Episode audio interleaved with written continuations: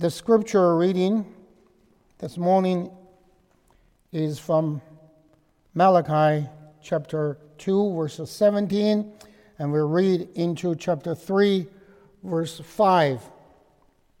Let's read these verses together. Malachi chapter 2, verse 17. We have varied the Lord with your word but you see, how have we wearied him? By saying, Everyone who does evil is good in the sight of the Lord, and he delights in them.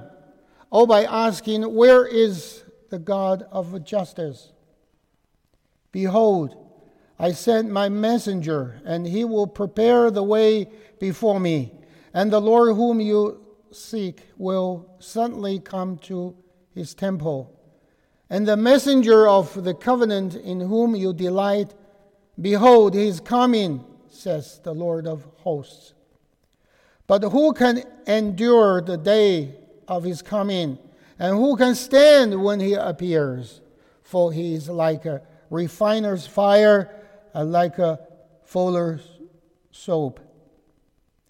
He will sit as a refiner and pur- purifier of silver and he will purify the sons of Levi and refine them like a gold and silver, and they will bring off offerings in the righteous, righteousness to the Lord. Then the offering of Judah and Jerusalem will be pleasing to the Lord, as in the days of old and as in former years. Then I will draw near to you for judgment. I will be a swift witness against the sorcerers, against the idolaters, against those who swear falsely, against those who oppress the hired worker in his wages, the widow and the fatherless, against those who thrust against the sojourner, and do not fear me, said the Lord of hosts. And so far with the scripture reading, and the text is also this, for this morning is also based on Malachi chapter 3 and on the verses we just read, verse 1 to verse 5. Now let's sing hymn 70, stands 2, 1 and 2 of our Lord Jesus Christ. Christmas is a day that many people eagerly looking forward to. Every year, as we enter December, people start to shop frantically in preparation for Christmas. Many people who celebrate Christmas cannot wait to count down the days on their fingers so that Christmas arrives tomorrow. This eagerness for Christmas is not just ours and it was even more so in the days of Malachi in the Old Testament time. But the difference is that the people in the Malachi's time were so impatient for Christmas that they began complaining and were ready to give up. Why were they complaining and giving up? It had been years since they had returned from exile to Jerusalem, yet their lives had not lived up to their expectation. What expectation? The expectation was the promise that uh, Haggai and Zechariah had proclaimed to the people that God would bless them with the return of the nations prosperity, national expansion, social peace, and the return of God's glory. Therefore, they took great pains to rebuild the temple.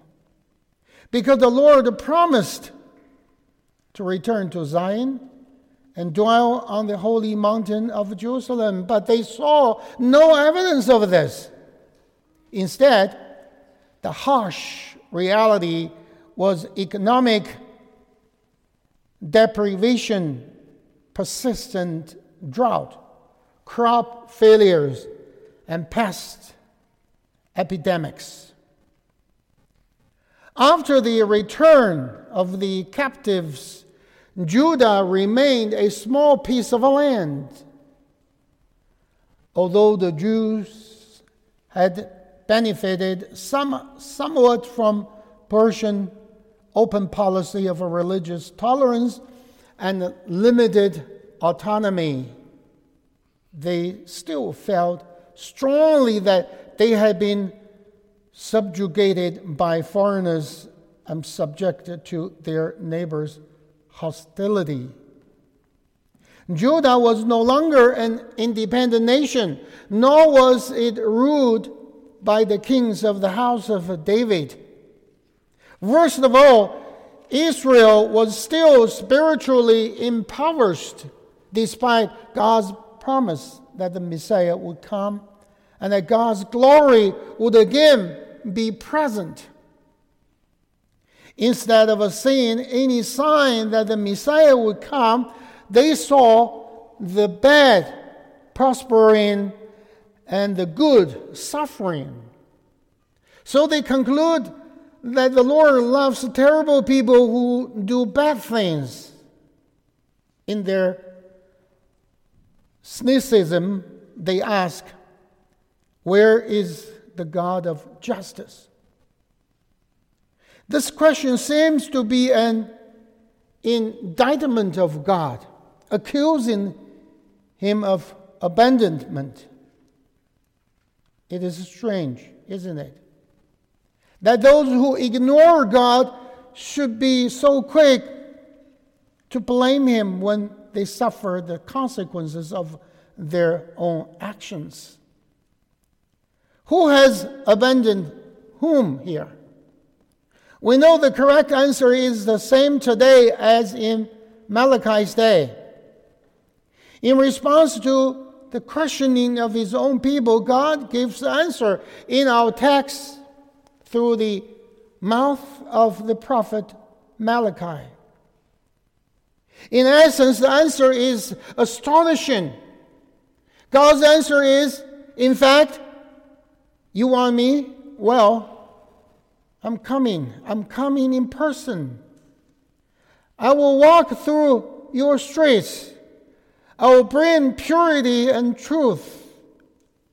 I will visit my temple and I will judge. But first, I will send a messenger before me to open the way for me. And this is the basic message of our text in Malachi chapter 3, from verses 1 to 5. We find it fulfilled in our Lord Jesus who came this way. Therefore, I preach to you this morning under this theme Jesus is coming imminently. Under this theme, we will have a three point to share. At the first point, the messenger paves his way. A second, he will cleanse his people. And at the last point, he will judge the evil ones. Now, the first point, the messenger opens the way for him.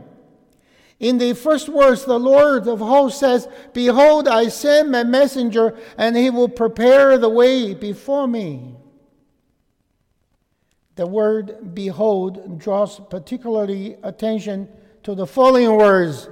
In those days, roads were often marginal, so kings would send men ahead to pave them, to fill in potholes and remove stones and other obstacles. As it was, the Lord sent a messenger to prepare his way so that he could come to his temple. But of course, the preparation of the Lord's coming will be spiritual, not the physical.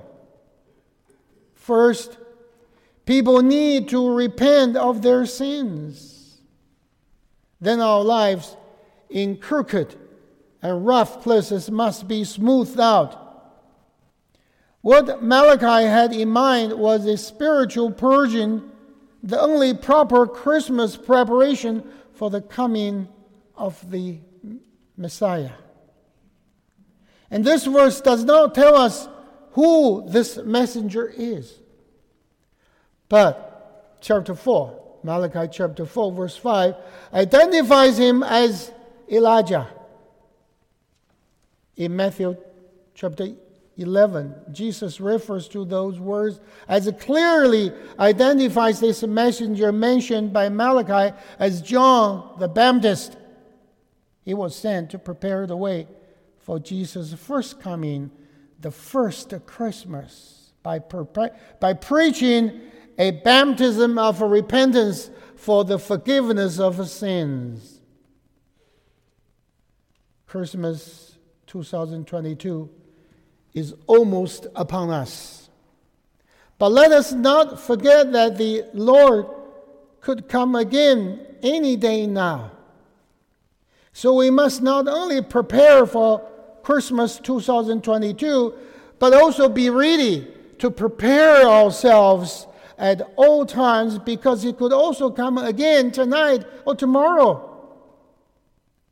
What are we preparing for?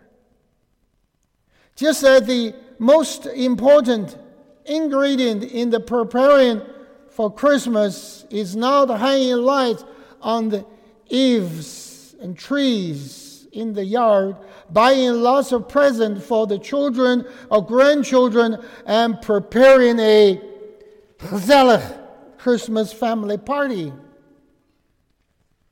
The most important ingredient in preparing for Christmas is repentance and faith. Like the Israelites, we must repent and do a spiritual house cleaning so that we will, become, we will welcome Messiah ready, just as we will be ready for the bride of her husband. Are you ready, brothers and sisters, for Christmas 2022? Are you prepared to welcome Jesus Christ if he comes again today or tomorrow? Has your spiritual house been cleaned and put in order? Have you repented and truly turn to Christ in faith and obedience? There's no other way. It's the only way to be ready to receive the Lord. This brings us to the second point. He will cleanse us.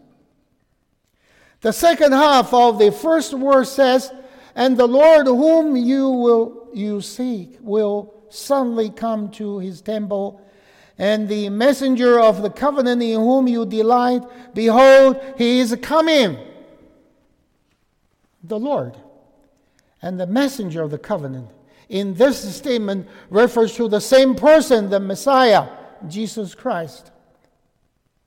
This aptly describes Jesus Christ, who brings us the covenant of promise. Although the Lord will come suddenly to his temple, it will not be without notice. First, he will be herald, heralded by his messenger, John the Baptist, proclaiming the coming of the Messiah and his kingdom and calling all to repentance and readiness. Isaiah had also prophesied this 250 years before Malachi. Sadly, not only did the Israelites not listen to the voice of John the Baptist, but they also did not know Jesus who cleanses of his father's house, paved the way for himself to the cross of Calvary. Most of the people at that time missed their Messiah and were put under the penalty as prophesied. But the small remnant of Israel who received and accepted, believed Jesus' message of salvation at his first advent, received the fulfillment of the promise, the forgiveness of sins, and the promise of eternal life. They became the blessed ones who laid, who laid the foundations for the New Testament church age. Just as all who believe in Christ's death, burial, and resurrection are no longer condemned but are made a new creature in Him. Christ took the punishment for the sins of all who believe in the name of God's Son for salvation. God's wrath was poured out on Him in our place. For his sake, those in Christ Jesus are no longer condemned. The second verse says, But who can endure the day of his coming? And who can stand when he appears? For he's like a refiner's fire, uh, like fuller's soap. The day of his coming refers to the great an awesome day of the Lord come. The day of the Lord is an eschatological end of time event that will bring judgment to the guilty and salvation to the faithful. The day of the Lord is mentioned several times in the prophet, prophets. Malachi's prophecy of judgment still needs to await its final fulfillment on the day of Christ's return. At that time, people will ask the terrible questions Who can endure the day of his return, and who can stand at his appearance? This statement suggested a great test, a test of fire. The expected answer is that no one can endure it, or that few are ready for such a test. For it is like refiner's fire. The image here is of a man who refines metal by mantling it over fire. As the metal melts, the pure metal remains at the bottom while the impurity float to the top and are drawn out and discarded. Metal refineries are hot, dirty, and dangerous places. The process of purified metal is uncomfortable at best and deadly at worst. And also, it will be when the Lord comes, first He will separate the clean from the unclean by fire, and then draw out and cast away the dirty. The Lord makes His people worthy of His presence through His refining process. Verse 2c says that He's also like a fuller's soap it is not the soap we use for face washing, but cleaning lye that is corrosive and quite effective in producing bright white clothing.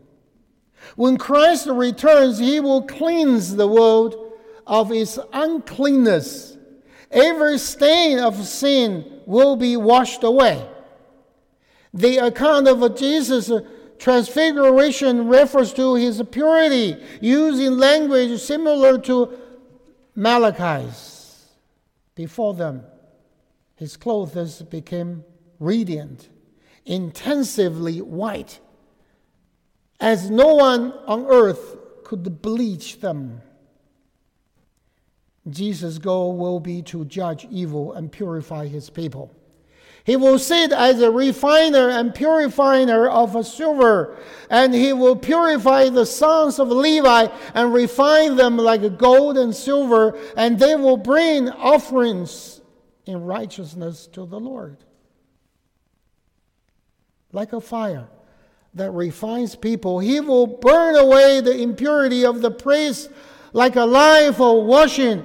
He will wash away their filth The priest will then be able to offer sacrifices from a pure heart. The offerings at that time will be similar to those made at the beginning of the temple. Once the church leaders are purified, they will not only be able to offer sacrifices of righteousness, but they will also be able to begin to purify Judah and Jerusalem. Then the offering of Judah and Jerusalem will be pleasing to the Lord as in the days of old and as in former years. In the days of old and in former years here, Malachi is thinking of Solomon's time as the ideal age. The refining fire and the washing soap indicate the divine and burning judgment of the Messiah at his second coming to rule in the New Jerusalem. His purifying brightness and absolute holiness will influence those who serve him and make a clean temple and a purified priesthood. Behold, the Lord God comes with might, and his arm rules for him. Behold, his reward is with him, and his recompense, recompenses before him. At the second coming of Christ, God will purge the wicked and purify the remnant of Israel. The wicked will be baptized with the fire of judgment and receive eternal condemnation, while the whole tribe of Christ, believing Israel, will be restored. The refining fire of judgment will burn away all dross and disobedience, and the washing soap will spiritually purify Israel's nation. Those who believe in Christ for salvation will not be condemned, but those who do not believe in the only begotten Son of God are already condemned. And this leads us to the last point He will judge the evil one. Look at the verse 5a. It says, Then I will draw near to you for judgment. As mentioned above, the process of refining separates the metal from its impurity, which are drawn out and discarded. In the same way, purifying God's people will result in some being purified and others being judged, condemned. God here tells them that He will hasten the time of judgment and come upon them quickly because of prevalent sins. Suppose that they do not repent and change their conduct unless under the gospel proclamation of the forerunners of the Messiah, the Messiah himself, his apostles, and other servants. In that case, he will proceed to remove them together in verse 5b, it says, I will be a swift witness. Only God can witness and judge, for He alone can see all that men do without anyone having to testify against them. For He can convict them Himself, for He watches over their most secret sins as they occur. And at verse 5c, it says, Against the sorcerers, against the idolaters, against those who swear falsely, against those who oppress the hired workers in his wages, the widow and the fatherless, against those who thrust aside the sojourner and do not fear me. The sins enumerated in this verse were prevalent in Malachi's day. Soothsayers, dreamers, and those who consulted the oracles in the temples of idols, and those who falsely prophesied and oppressed the higher workers in his wages are also condemned in Nehemiah and Zechariah. It is also mentioned in Nehemiah chapter 10 that they're marrying foreign women and driving out their former wives to make room for them was no less than idolatry and a violation of the Solomon vows they had made to themselves. The same sins prevailed before and after the first coming of Christ until the destruction of Jerusalem. No people were more fond of using charms, divination, and fortune telling than the Jews was at that time. Idolatry was so common that the Sanhedrin no longer ordained trials of idolaters and fornicators. As a result, the Romans wreaked terrible destruction on them when Jerusalem was taken, causing unprecedented damage to Israel, which had not happened to any nation. Although the words of this verse were directed at the nation of Israel, they are also directed at modern Christians. Israel accuses God of allowing the wicked to prosper and not enforcing enough justice in the world. God's answer reminds Israel and us that the first thing we need to be aware of is our own sin and to repent of it. The day of Jesus' second coming for final judgment is near. Judgment. Judgment is about to come upon everyone. In verse 5, God's response is be careful what you wish for. Praying for God to deal with the world's sin means praying that God will deal with the sins in us and our own lives first and most. Brothers and sisters, things have not changed much since the, since the days of Malachi or John the Baptist. Our world is still full, full of full of sin. Satan is still on prowl, looking for people to devour. Why did the prophet Malachi ask, Who will be able to stand in the days when Jesus comes? Who will be able to stand when it appears? appears? It is because too many people are not prepared for Christmas 2022. If Christ returns today and tomorrow, many people are not ready to receive him. And those of these people are members of the church. This is why we need to listen carefully to the messages to the message of Malachi and John.